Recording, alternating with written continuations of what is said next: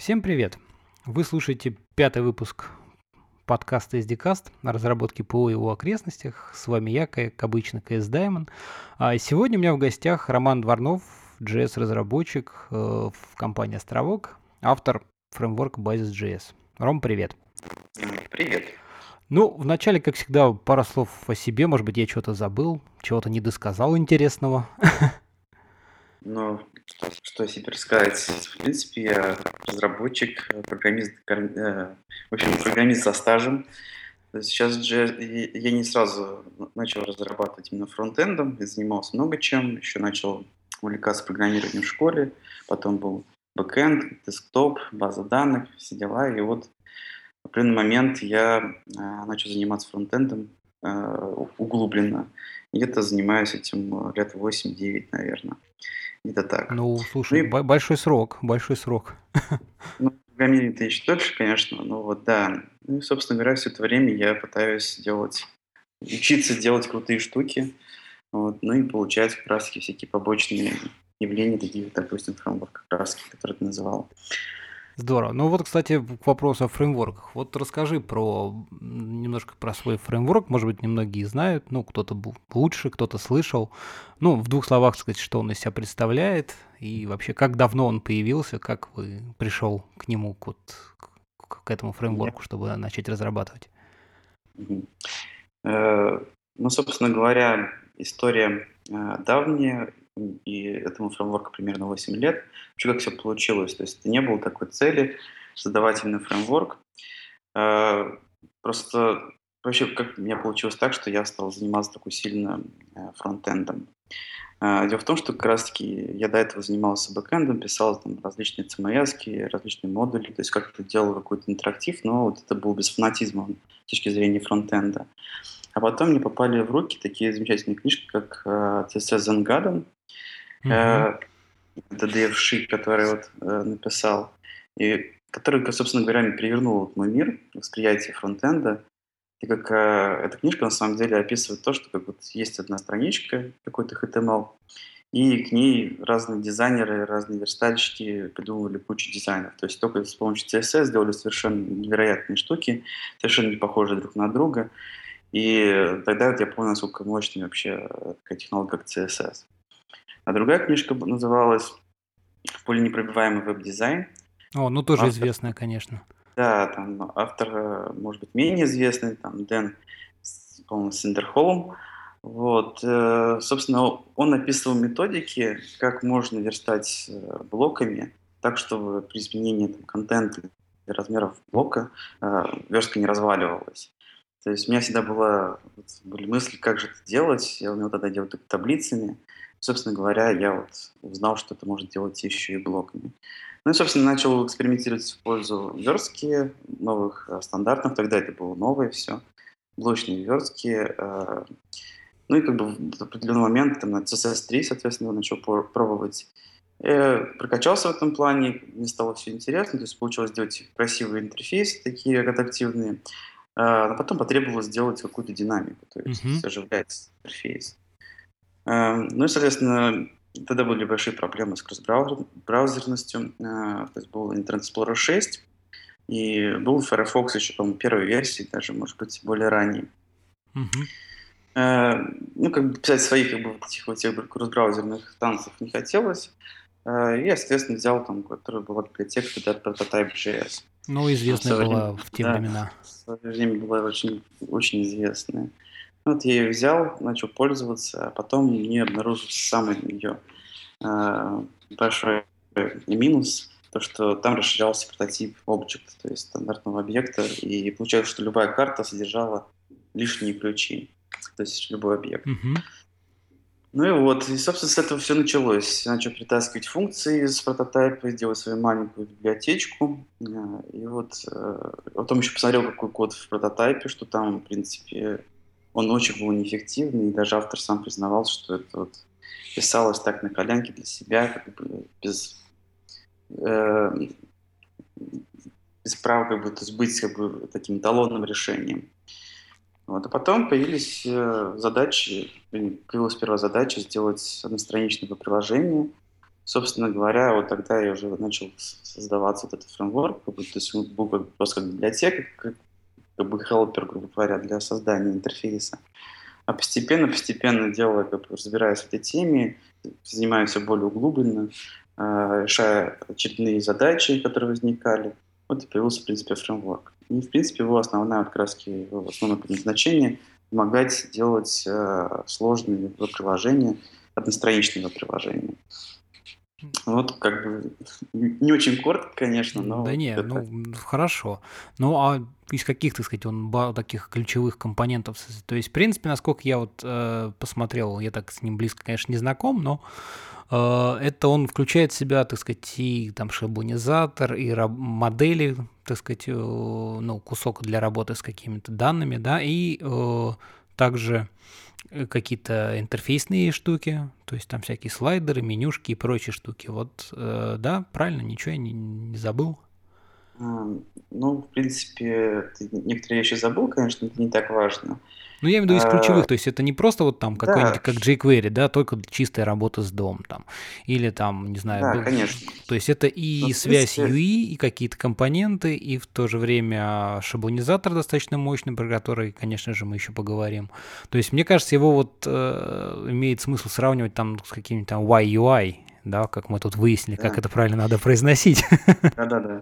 XJS, Dojo, да, все это в этом роде. Но в целом э, его основная задача в том, чтобы взять только его, то есть взять этот фреймворк, и, в принципе, собрать приложение достаточно сложное. То есть не нужно там использовать какие-то сторонние библиотеки. Конечно, это возможно, это можно делать, иногда так происходит, но по большей части все необходимое в нем есть. В нем есть краски модульность, который ты не назвал, есть шаблонизатор, есть все для построения интерфейса, модели, управления данными, своего рода реактивность там есть определенная. Вот, и другие э, моменты.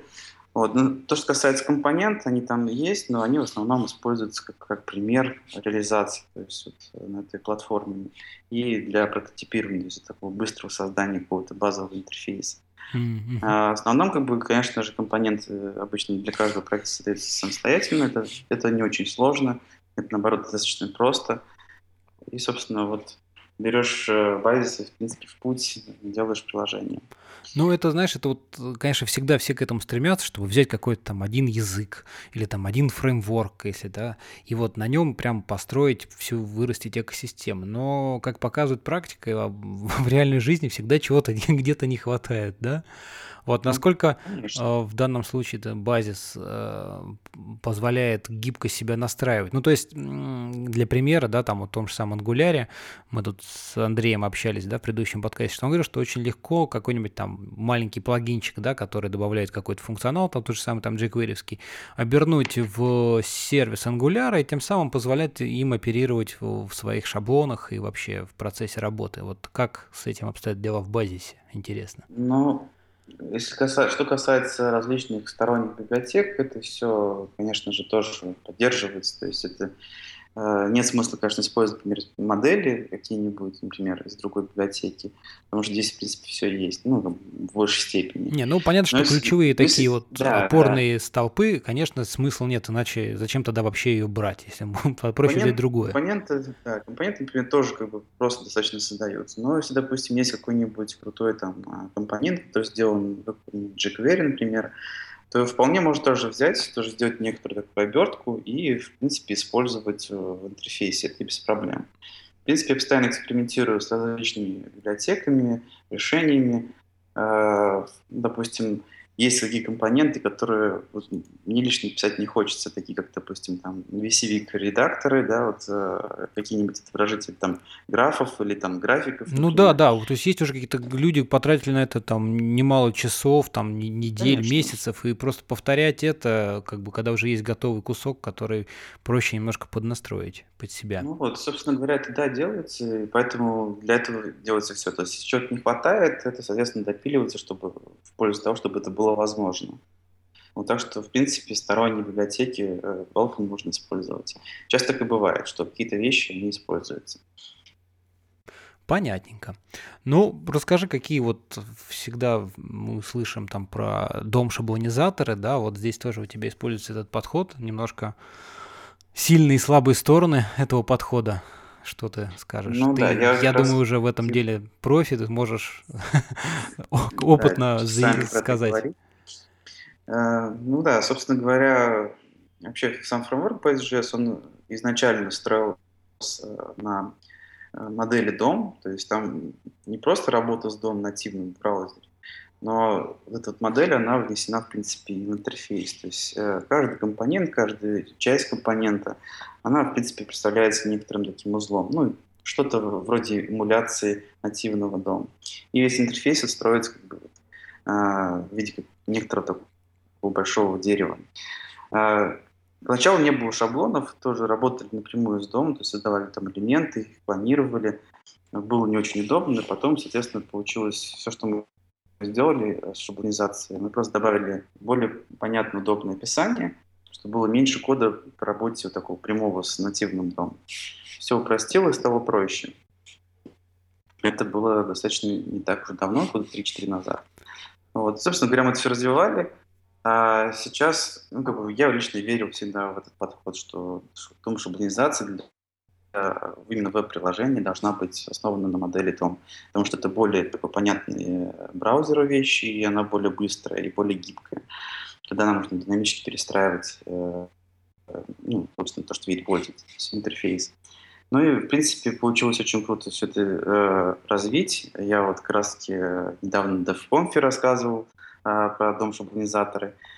И сейчас э, все больше библиотек тоже значит, начинают смотреть в эту сторону, потому что теперь уже становится понятно, как с этим работать. А, такие э, как, допустим, React или там Reactive, э, даже Meteor там в эту сторону смотрит. Mm-hmm. Вот, э, разработчики Ember.js тоже как бы сейчас делают эту новую версию Handlebars, которая там будет работать э, в терминах DOM. А, то есть там такая вещь называется HTML Bars. Но Сколько я слышал, такой есть слушок, что вроде как этот Handlebars войдет а, как часть Handlebars станет Handlebars 2.0. А, они хотят да? оставить интерфейс, то есть как-то, да, то есть... Да, то есть не интерфейс, а этот э, синтаксис оставить. Ну да, синтаксис ну, сути, интерфейс да, по да, взаимодействию да. с библиотекой. Ну и интерфейс тоже будет, по сути, тот же самый, только там можно будет выбрать опционально, что на, производить на выходе, то есть производить строку, то есть некоторые HTML, или производить некоторые дом-узлы, mm-hmm. то есть дом, дом-фрагмент.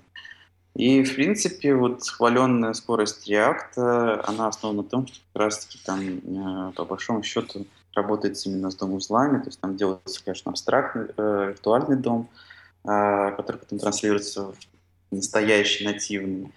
Но вот то, что там работает как раз с узлами, они постоянно трансформация HTML, то есть строки в дом и обратно, ну и получается так быстро. Ну, это HTML bars тоже на самом деле достаточно быстрый, а, и в принципе он бьет там даже э, handlebars там несколько раз, так что это говорит за себя. Но краски домшумизаторы, они дают не только вот а, производительность как таковую и гибкость, дают еще гораздо больше других вещей. А, допустим, легче отлаживать, э, что у нас происходит на странице. Как мы можем, допустим, э, узнать, э, каким же шаблоном был произведен тот или иной узел, соответственно, быстро переходить к его, к его описанию. Ну, как, как пример, да, и делать какой-то более такой глубокий анализ, так как мы понимаем, что в, в этом описании, где у нас элемент, где у нас атрибут, как они взаимодействуют с данными, то есть какими-то биндингами, какие там классы могут быть, естественно, делать какие-то оптимизации. Ну да, То ты есть... вот рассказывал там про тепловые карты, такая мне тоже очень понравилась идея с точки зрения анализа, вот когда конечное приложение, понимания, где что, куда чаще, где какие узкие моменты можно лучше чуть оптимизировать с точки зрения рендеринга, может быть, немножко переверстать, чтобы ускорить, да, вот такие штуки. Да, да, да, да, да, да. да. Ну, э, в эту сторону пока еще мало кто смотрит, то есть пока что э, есть эм, дом-шаблонизаторы, которые просто считаются быстрыми, там, более гибкими, не знаю, надежными. Но вот в сторону инструментов пока не смотрят, но я думаю, что это все пойдет в эту сторону. Вот. Я еще забыл сказать, что как раз потому что шаблонизация раз позволяет делать такие лайф-апдейты, когда мы меняем описание шаблона, и у нас меняется часть странички без ее перезагрузки. Uh-huh. Потом Вот. И, собственно, это тоже все возможно благодаря тому, что у нас есть дом, мы знаем, что лежит, как вообще это все это работает. А, по поводу недостатков этого подхода, а, он, в принципе, один, то, что а, мы работаем э, с дом-узлами, их нельзя как бы писать текстом, да, то есть нужно создать какие-то объекты, соответственно, все это генерируется JavaScript. И на бэкэнде, если мы хотим, допустим, давать страничку там, статичную, то есть в виде текста, это делается ну, проблематично. То есть там можно, конечно, использовать всякие э, модули, э, например, для Node.js, которые... Ну, использовать типа рендеринг, то есть движком JavaScript да, уже генерить конечный HTML и потом его отдавать в виде статики. Правильно я понимаю, да? Ну да, например, такой подход. Есть еще эмуляция DOM, там JS DOM для Node.js, который позволяет, в принципе, Э, работает как будто бы в браузере, то есть вообще то есть, там ничего не рендерится, понятно, и не настоящий нативный дом, просто объекты, которые похожи на настоящие дом узлы. И библиотека думает, что он работает с настоящим домом. Ну, какая разница, в принципе. Вот. Ну и, собственно говоря, так можно обмануть и получить фактически документ, потом сделать его in HTML, получить и отдавать страничку. Но чаще всего, конечно, используют э, Phantom.js или сервисы, которые э, делают раз то есть фактически генерирует страницу, получается HTML дает уже поисковику. Хотя, с другой стороны, сейчас уже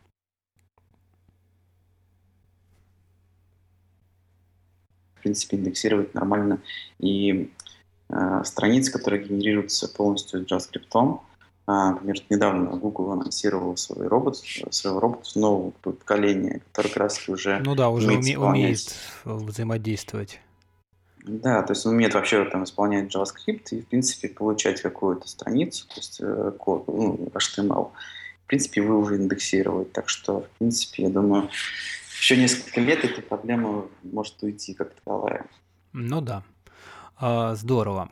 Слушай, вот ты еще там говорил про, соответственно, быстрый апдейт, связь с данными. Вот расскажи, как у, вас э, устроено в связь, э, ну, биндинг, э, двусторонний биндинг данных, моделей, да, с шаблонами?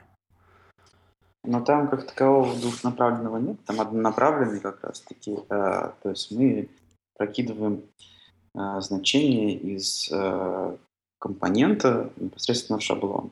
Угу. Вещи там получается, что я тоже постоянно говорю, вот это, к чему надо стремиться, наверное, и мы стремимся, это разделение логики представления – краски в шаблоне, то есть в доме, то есть в документе. А, мы не храним никакую информацию, которую мы используем, допустим, в своем приложении. Вся информация, все данные у нас хранятся а, в объектах, то есть в компонентах, в определенных моделях. А шаблоны фактически только отражают состояние, текущее состояние значений. Вот, когда что-то меняется в компоненте или модели, то эти значения прокидываются уже в шаблон. А, то есть фактически значение прикидывается в шаблон а, и трансформируется там все это дело в какие-то дом операции. То есть ставят, меняются текстовые узлы, меняются атрибуты, представляются элементы и тому подобное. А значение прокидывается посредством э, оповещения. Ну, то есть у вас модель — это сложный объект getter setters, который, соответственно, каждое изменение там, влечет... Там уже, да, там уже, в принципе, не так важно, как реализован компонент и реализована модель. А, у шаблона просто, э, когда мы ставим экземпляр шаблона, то у него есть, э, он представляет интерфейс. А, и там есть один такой метод set, который принимает два параметра. Название значения и само значение. Вот мы этот метод вызываем в каких-то условиях, а, и фактически э, значение что-то там, какой-то узел кладется, или какие-то узлы кладется, или, или атрибуты. Что там происходит, мы не знаем об этом. А, в принципе, вот сам шаблонизатор, он достаточно изолированный, то есть он не так зависит от базиса, как сильно. И можно его использовать, в принципе, с любым другим а, фреймворком или библиотекой, Backbone, неважно, там, может быть, даже jQuery может быть подружить. Но у меня вот был эксперимент именно с Backbone, а, и там даже есть пример, как там переделывать todo MVC на то, чтобы использовать этот шаблонизатор. Ну, в Backbone ну, это достаточно просто. У него с точки зрения описания view очень-очень очень здорово модуль там метод рендер, да, там он э, что-то там пререндер ну, и вот все такое как, очень красиво подсунул, раз... подпихнул и а сериалайз дата вот эти все штуки. Нет, там все немножко не так. А, дело в том, что как раз-таки в этом случае мы берем и забываем, по-моему, я вот точно не скажу, но, по-моему, да, а, мы забываем про вообще про такую функцию, как рендер в целом.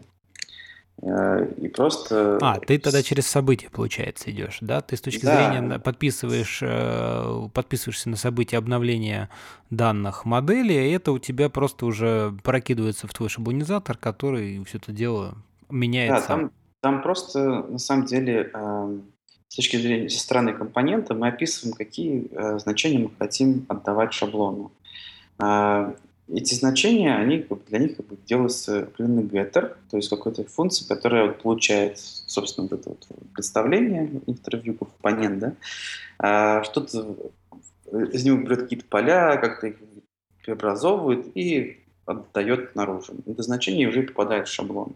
Собственно, все, что нам нужно, нам нужно написать такой словарик э, в компоненте, который бы ну, содержал раз значения. Э, то есть ключ это будет название значения, а само значение это будет уже функция, которая вычисляет э, это значение. И все. А, соответственно, эти биндинги, в случае, если они используются шаблоном, слушают события в компоненте. Если событие происходит, значение перевычисляется и прокидывается опять же в, э, в шаблон. Mm-hmm. То есть мы вообще, в принципе, мы вообще забываем, что есть такая функция render. А, мы забываем, что нужно ее вызывать. А, мы просто работаем а, с методами, то есть API компонента или представления, работаем с API моделей, а, меняем значения через методы, и все попадает в шаблон уже автоматически. Понятно.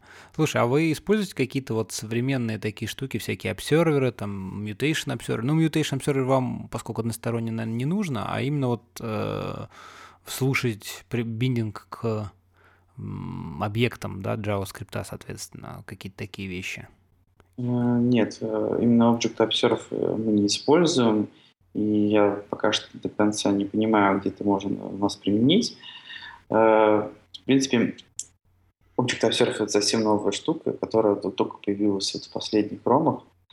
Ну, в общем, да, конечно, она только появилась, но вот как сама идея, то есть... Ее эмулировать очень сложно с точки зрения производительности. Я не уверен, что это на самом деле все пойдет. Возможно, это станет везде доступно, но я не очень уверен в этом. И, э, в принципе, в нашем случае это не так уж нужно, потому что у нас все построено на событиях, то есть событийная модель, э, листинг, да, но она тоже, в общем-то, родная для браузера, да, модель событий, то есть там все, все события так или иначе асинхронные вызываются ну, и так далее. В целом, да, но там немножко другие события, конечно, идут, немножко по-другому устроена сама модель. Но в целом, да, приближена. То есть, э, то есть событийная, событийная модель, она везде э, была, есть, и может, я думаю, что будет тоже. Вот. А все как бы на самом деле там есть очень много проблем. Вот, э, там сейчас восторженные возгласы по поводу того, что это все а, не там библиотек, чтобы писать там, а, делать биндинги двухнаправленные и тому подобное. Ну вот, вот, да, вот очень много статей, что... согласен, да, да, да. что вот. вот вы делаете plain JavaScript object, на него подписываетесь и сразу все хорошо. И я вот буквально, кажется, сегодня читал, что а, в Амбере или в Эмбере или еще где-то, значит, они уже запланировали, чтобы заюзать обсерверы, чтобы, так сказать, в дальнейшем их когда они, ну, сначала с полифилами там, да, так сказать, а дальше уже нативная поддержка. Вот твое мнение по всему этому шуму. Ну да, по поводу Эмбера как раз-таки они э, сказали, что вроде как будут использовать. Э, на самом деле это вот кому на руку, так это Angular. То есть э, там используется duty check, и, в принципе, если есть э, Object Observe, то duty check как бы становится как бы, как бы ненужным.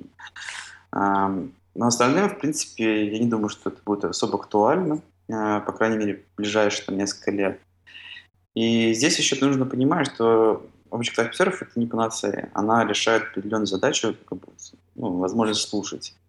Э, сделать, слушать э, изменения, то есть мутации какого-то объекта, получается достаточно много кода. То есть получится равно нужно какое-то делать свои заготовки, чтобы это дело выглядело проще, нужно либо использовать, опять же, готовые читы. Опять же, уже получается какая-то библиотека. А потом там получается, что события накапливаются синхронно, то есть получается, что у нас объект может поменяться несколько раз, да, и у нас накопится, придут сразу все изменения, которые там происходили за какой-то период Ну да. с, с последнего вызова. То есть нужно, опять же, смотреть, какие изменения на самом деле уже не актуальны, какие актуальны.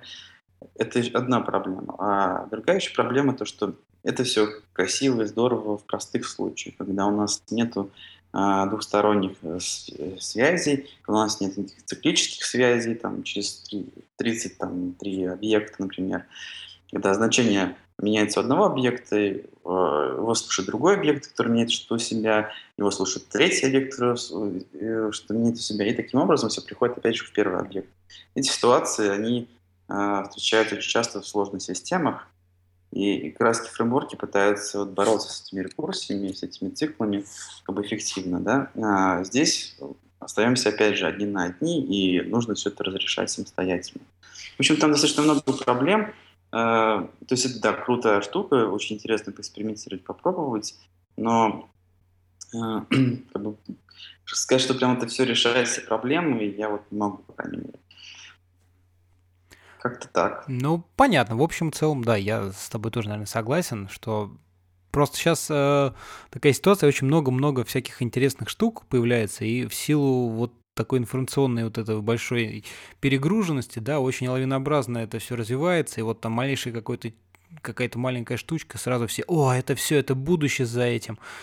Потом ну, здесь нас... как раз-таки меня это все пугает последние годы. А, то, что все развивает, ну, веб развивает, развивается JavaScript, это все очень круто, безусловно. Но он развивается слишком быстро, э, и многие решения, они не додуманные, они продуманные. И они уже ну, появляются первая реализация, они уже уходят, грубо говоря, в продакшн, да, и вот это очень страшно. Почему? Потому что в свое время, а, когда вот на заре э, веба. А, но придумали тоже очень много там, казалось тогда крутых штук, а, плоды которых мы сейчас до сих пор пожинаем. Да, то есть как бы, не очень хорошо спроектирован допустим, сам JavaScript, там есть много всяких вот этих вот ват э, моментов. Э, когда-то это было сделано на скорую руку, в итоге сейчас это доставляет проблемы, которые мы решаем. То есть, соответственно, сейчас новые эти всякие интерфейсы, новый функционал, а, то, что появляется, может таким же образом вернуться в будущем. То есть сейчас это кажется круто, но мы еще не видим всех последствий, которые вот эта фича может принести. Ну, вот. с одной стороны, это так, но смотри, попробуйте, так сказать, оппонировать. С другой стороны, сложно очень рассуждать теоретически, да, и думать, пытаться как-то выработать какое-то вот идеальное решение и только потом его реализовать. Появляются всякие вот там технологии, да, техники, они появились где-то, они там в девелоперских версиях э, реализовались в браузерах, да, это дает возможность разработчикам их пощупать уже вживую и понять, нужно оно, удобно, неудобно, потому что ведь, э, мне кажется, вот опыт, он сам расставит точки над «и», то есть, ну, если эта вещь какая-то действительно неудобная, ей не будут пользоваться, и в итоге она сойдет на нет. Вот ты не согласен с этим? Ну, Часть, отчасти я с тобой согласен, да. А, здесь есть другой момент. А, понимаешь, допустим, если мы берем новую функциональность, то много функциональность, как бы, а, ее можно используя JavaScript, стандартные методы. Да, она может работать не идеально, не так, как хотелось бы, да, но уже можно пробовать. И она будет работать сегодня, и будет работать завтра.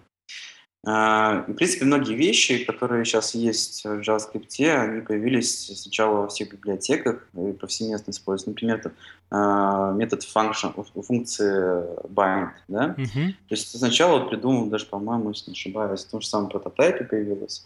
Потом она разъехалась по всем библиотекам. В итоге э, ее внесли в ES5, да, как бы она появилась уже нативно в браузерах. То есть вот это пример как бы хорошего такого хорошей эволюции. То есть раньше нам нужно было это все дело э, добавлять самостоятельно, а теперь это уже в браузере есть.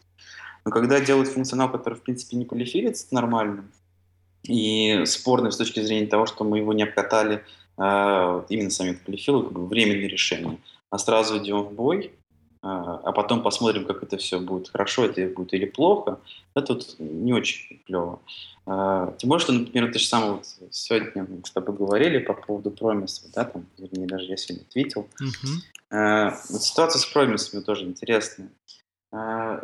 идея появилась достаточно давно, и было очень много библиотек, да, в принципе, и сейчас есть, которые реализуют эту, идею, да, там, отложенных функций, то есть, как бы, в принципе, чтобы избежать этого callback hell. Э, так вот, э, каждый реализовал по-своему, у всех были свои какие-то определенные нюансы. И потом мы решили все-таки написать стандарт для этого всего и вот сделать ES6 э, реализацию промиса. Сделали, потом начали делать уже имплементации. Появилась в Chrome, Firefox. И что мы теперь видим? Что сделали реализацию, а потом оказалось, что на самом деле нужно немножко по-другому. Поменяли спецификацию, но вот уже есть в старых браузерах, есть вот эта вот реализация старого интерфейса. Теперь нам нужно э, делать уже ветвление в своем коде на старые промисы или новые промисы. А, тем более, что сейчас до сих пор не закончены спецификации, и вполне возможно, что опять же что-то поменяется в этом всем. Э, при том, что сами промисы, например, они хорошо полифилятся, э, но самое интересное, что нет нормального, стандартного, ну, не стандартного, официального полифила для промисов. Хотя уже есть реализация в проме, в опере, э, вот будет сейчас в Safari и вот в следующем Internet то есть в 12 видимо. То есть везде это все будет, но нормального полифила для сейчас пока еще нет. Ну, я думаю, он появится в ближайшее время, в общем-то. Э, ну, как бы а, он есть, но какой-то не такой. Какой-то не такой. Ну, согласись, что, допустим, полифил для такой функции, как Promise, там 5 килобайт кода, которого очень ужасно в минимизированном виде, достаточно много. Вот. В принципе, по этому причине я на днях э, как бы, сделал рефакторинг этого, э, этой реализации, сделал свою, как бы можно сказать. На самом деле она базируется на оригинальной. Вот, получилось в два раза меньше. Э, сегодня как раз я еще делал замеры э, нативной реализации в Firefox и в Chrome. И вот этого полифила, там, коллективного, так скажем, продукта. Uh-huh. И получилось так, что нативные промисы работают несколько раз медленнее, чем вот этот полифил. При этом потребляют еще несколько раз больше памяти, чем вот полифил. То есть, в принципе, полифил нормально работает, быстрее и экономнее по памяти, чем нативная реализация. И это очень странно. Ну, э, ты знаешь, мне кажется, это вызвано вообще вот общей такой тенденцией, ну, не тенденцией, не знаю, ускорением как-то вообще течения времени, мне кажется, происходящего. Не только там в IT-сфере, там веб-разработке в частности, но и вот в мире, да, то есть насколько раньше все было медленно и вот так долго, постепенно развивалось, да, а сейчас все очень быстро. И э, разработчики браузеров, поскольку все-таки, как мне кажется, там за вебом будущее, э, очень большая конкуренция, и вот они пытаются как можно быстрее реализовать у себя какие-то вот новые технологии, да, так сказать, показать, что вот, вот наш браузер уже это поддерживает, да, этого еще нигде нет, но мы уже, мы уже на острие ножа, что называется. Но ну, да, это, да. Из, это, безусловно, как э, плохая, так сказать, сторона этого медали в том, что, конечно же, разработчики не могут сразу сделать хорошо и качественно, да, поэтому на это уйдет больше времени, и они окажутся в роли догоняющих. Поэтому вот так получается. Но, с другой стороны, ну, вот смотри, э, там, веб-сокеты, да, когда-то их тоже не было, и все только говорили, да, классная штука, было бы здорово, там, появился один RFC, там, стандарт, да, этот самый HBD, как он там, 13-10, вот. Но в итоге все это... вот, много, да. Вот, и в итоге это же все вылилось, да, был какой-то период времени, когда были и то, и все, и третье, а сейчас все, вот RFC, пожалуйста, и, в общем-то, все браузеры его поддерживают, и мне кажется, вообще, в принципе, его уже можно спокойно в продакшене, не напрягаясь, использовать, вполне себе такая устаканившаяся технология. Ну, если брать, например, WebSocket, то они развивались достаточно нормально, а, в том плане, что были реализации, но они были за флагом, да, и они были, в принципе, все а, за префиксами. То есть те, кто появлялись там в Firefox, потом отключали Firefox, потом обратно вернули. И без префиксов появились реализации только тогда, когда уже был стандарт как бы, переписанный там, ну, не знаю, раз 50, наверное. То есть как раз таки люди писали стандарт, пробовали его, смотрели, что не получается, переписывали заново. И вот э, не, нагенери, не нагенерировали кучу версий одного стандарта. Получился один стандарт WebSockets, да, и который, в принципе, сейчас есть во всех браузерах, да. Но были как бы, промежуточные э, реализации, которые можно было на свой страх и риск использовать. Но они с префиксом. Вот. А сейчас, то, что без префикса, они все стабильные реализации. Я говорю немножко про другое, то, что когда делают реализацию без префиксов, без флагов, как бы, и это начинают реально использовать. А потом меняет, как бы, сделана реализация по сырой спецификации. А потом спецификация меняется, получается, что у нас в двух версиях браузера одинаково называется вещь, но она работает совершенно по-разному. И тут мы возвращаемся к тому, что у нас было буквально лет 15 назад, даже меньше, наверное, 10 лет назад, когда у нас браузеры были все разные. И нужно было делать кучу тестов, чтобы выбрать, какой же мы вариант можем использовать в данном случае для данной версии браузера.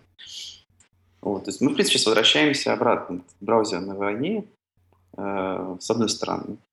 Я надеюсь, что этого не будет, но вот ну, напоминает. Все развивается по спирали, как известно. И, в общем-то, да, она просто немножко, браузерная война немножко сместилась в другую сторону, то есть какой-то с другой стороны мы ее видим, да, вот опять-таки эти префиксы. Вот ты же наверняка тоже помнишь эту страшную историю, когда, значит, раньше были у каждого браузера, да, свои префиксы, и все прекрасно как бы понимали, какие, кто можно было бы хорошо прочитать, понять, там, да, выяснить, как, угу. какой браузер как именно имплементирует ту или иную вещь, там MS, O, там WebKit, а сейчас, когда одни браузеры, значит, поддерживают другие префиксы, вот получилась какая-то полная я вообще, я не знаю, неразбериха, если честно, если так мягко уже, выразиться. Да, сейчас эта проблема уже, по-моему, не так сильно актуальна, то есть это было одно время со стороны оперы, когда они решили поддерживать э, префиксы WebKit. Опять же, почему это получилось? Потому что браузер, WebKit шел впереди планеты всей, но ну, наимплементировал кучу всяких полезных штук, совершенно не продумав. А, то есть там были многие крутые штуки, а, бесспорно.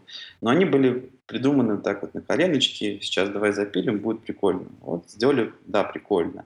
Но если посмотреть на них с точки зрения CSS, как вот спецификации, то они совершенно были не родные для CSS. То есть они были с неправильным синтаксисом, с правильной логикой, решали не все кейсы и тому подобное. В итоге, когда за это взяли, просто пример такой-то градиент, например. Да? Uh-huh. Там в GitHub было, по три различных синтаксиса. Переписывали градиенты два или три раза, если не больше. А, меняли синтаксис полностью. А, то же самое с Flexbox. Ну, там уже более-менее все было в руках. Так вот, э, сделали много крутых штук на WebKit, то есть с префиксом WebKit выпустили и начали использовать в мобильной сфере. Да? То есть все, любой сайт, если делается под мобильный, делается под, под что? Делается под WebKit, потому что WebKit есть на Android, есть на iOS, да, стандартный. Ну, с точки зрения мобильных, э, мобильного сегмента, конечно, у WebKit просто бесспорное преимущество. Ну, и вот. тут... а, те, а теперь приходит Opera, а, приходит Internet Explorer, то есть приходит Microsoft. А, у них есть современные браузеры, которые поддерживают все эти э, вещи, то есть поддерживают там градиенты, радиусы и все что угодно. Но они поддерживают без префикса, а, а все использовали раньше и продолжали использовать префиксы WebKit. Там это не работает, и сайты разломанные. А, это была большая проблема, поэтому появилась такая ситуация, когда там, начали некоторые браузеры а, понимать префиксы WebKit для того, чтобы нормально показывать брау- э, страницы. То есть здесь ситуация получилось, да. Ну, плохая. знаешь, это напоминает э, старую добрую историю про то, почему про user agent имеется в виду в браузерах, да, тоже вот чем-то чем-то похоже, когда Netscape ага. да, начал вот тоже занимать рынок, и все писали под него, затачивали под него, а тут, значит, Internet Explorer, а что им делать? Вот они, поэтому пришлось user agent поставить. Да, вот, но с тех пор, как бы, насколько я помню, решение было общее такое, что все новые вещи, которые еще находятся в стадии обсуждения, то есть еще не финальные, их прятать за флаги. То есть э, хочешь попробовать использовать, зайди там настройки э, браузера и поставь, э, чтобы э, вещь работала сейчас. Пробуй, экспериментируй, все хорошо. Но почему так происходит? Потому что завтра она может поменяться и будет совсем работать по-другому. И что в следующей версии браузера, соответственно, пользователи не получали новый э, API, там новый, какие-то, новый какой-то функционал, который будет несовместим со старым. И нам не нужно будет делать э, две версии сайта, там, для Chrome, допустим, 35 и Chrome 36. Потому что поменялся стандарт, поменялась реализация.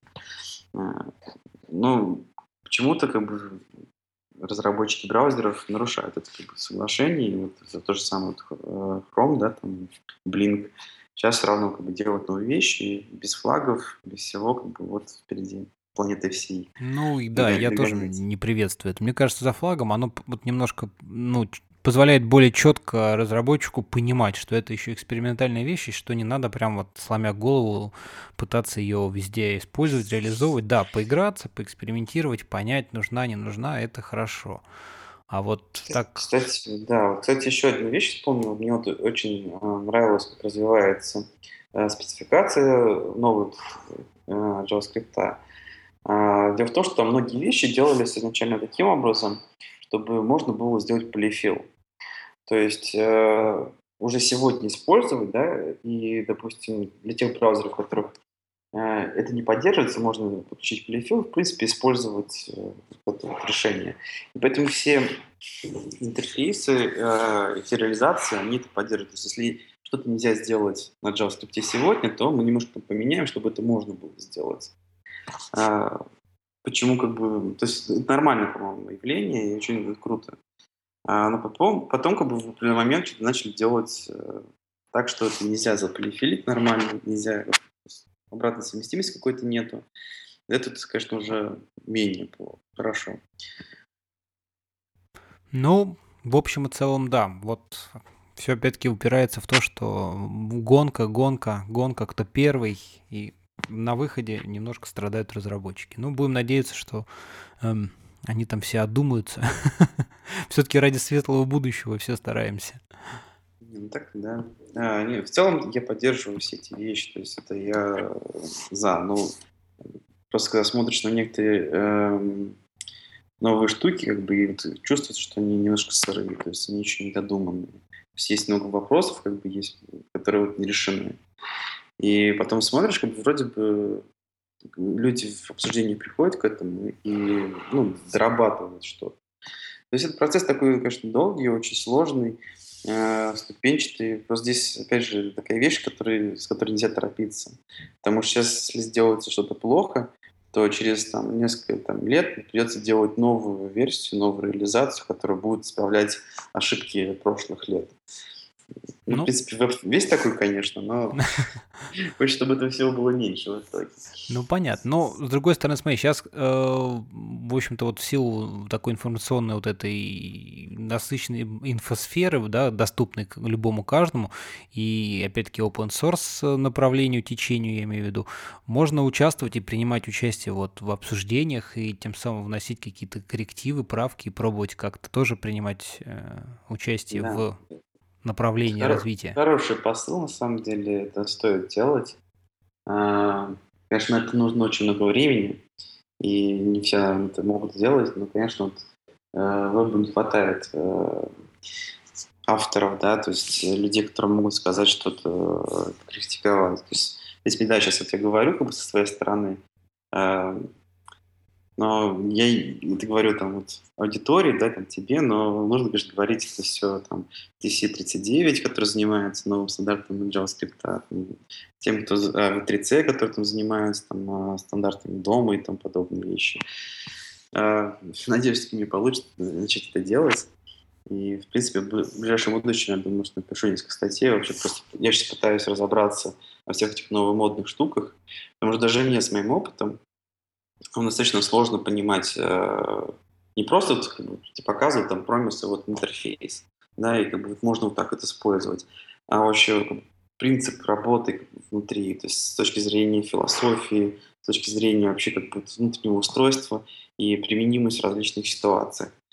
А, просто часто бывает, что используют многие вещи не по назначению, просто потому что это модно, и вот я вижу, что там использую, поэтому я буду себя тоже использовать.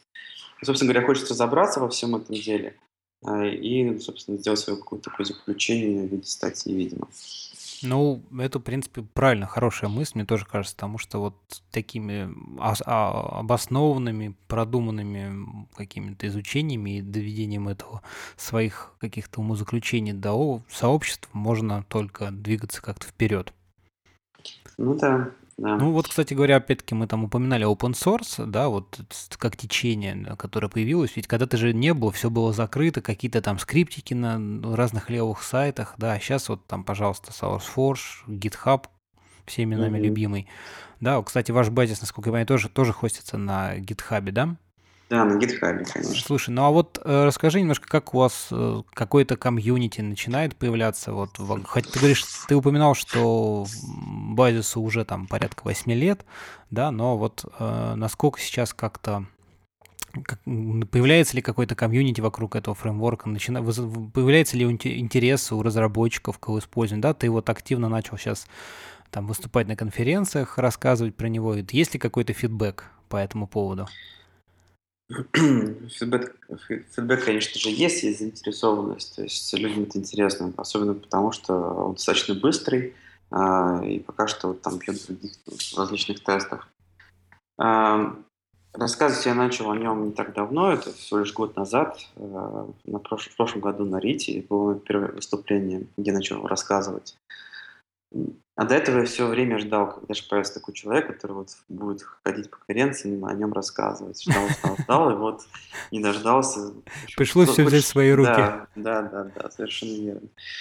Э, просто с новыми вещами всегда очень сложно, какая бы она хорошая не была. Э, людям нужно, во-первых, привыкнуть, свыкнуться с этой идеей, мыслью. Во-вторых, потом найти время, найти задачу и много-много других факторов – чтобы они начали уже пробовать и щупать. Сейчас как раз-таки, то есть год была такая полутишина, то есть люди э, давали хорошие отзывы, им нравилось, не зажигались, как бы, то есть не горели, глаза, но на выходе как бы, был практически тишина. Сейчас все больше и больше людей начинают писать, задавать вопросы, пробовать, э, пытаться другим рассказывать и тому подобное. То есть это как будто сейчас такое, я считаю, только начало волны какой-то. Надеюсь, все-таки, что будет все больше и больше людей. А, с новым всегда сложно.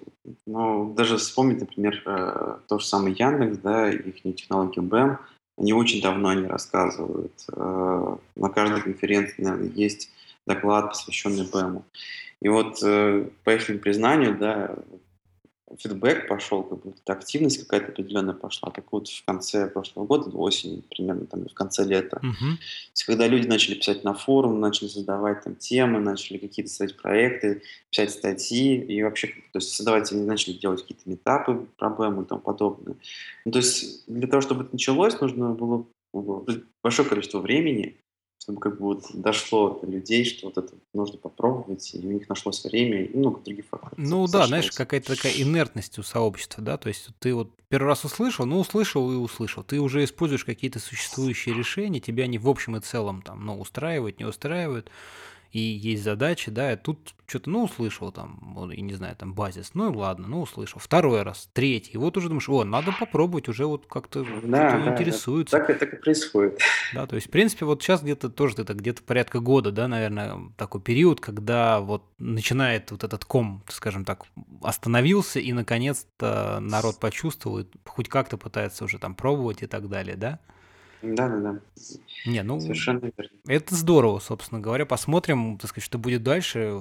В любом случае, желаю тебе успешного дальнейшего развития твоего фреймворка вот в этом направлении. Ну и много Спасибо. других интересных и успешных, надеюсь, решений. Вот. Будем стараться работать. Здорово. Слушай, ну мы с тобой довольно-таки неплохо пообщались уже так почти целый час. Вот. Я думаю, что мы такую хорошую, добрую точку поставили, да, предлагаю на этом остановиться, вот. Соответственно, если у кого-то будут какие-то вопросы, то мы, я думаю, с удовольствием еще соберемся и ответим на них. Как ты считаешь? Да, да, конечно. Я думаю, что я думаю, мне несложно будет найти по фреймворку. Если какие-то вопросы есть, пожалуйста, задавайте. Либо задавайте там, где есть же какие-то вопросы на подкасте. Да, конечно, там комментарии везде все, все есть. Ну вот, можно писать туда. Вот. Так что спасибо, что позвал. Было достаточно интересно. А, ну, еще зови еще, в общем. Да, спасибо тебе огромное тоже, что пришел. Было очень интересно пообщаться. Вот, все. Всем спасибо, счастливо и до новых встреч. Пока-пока.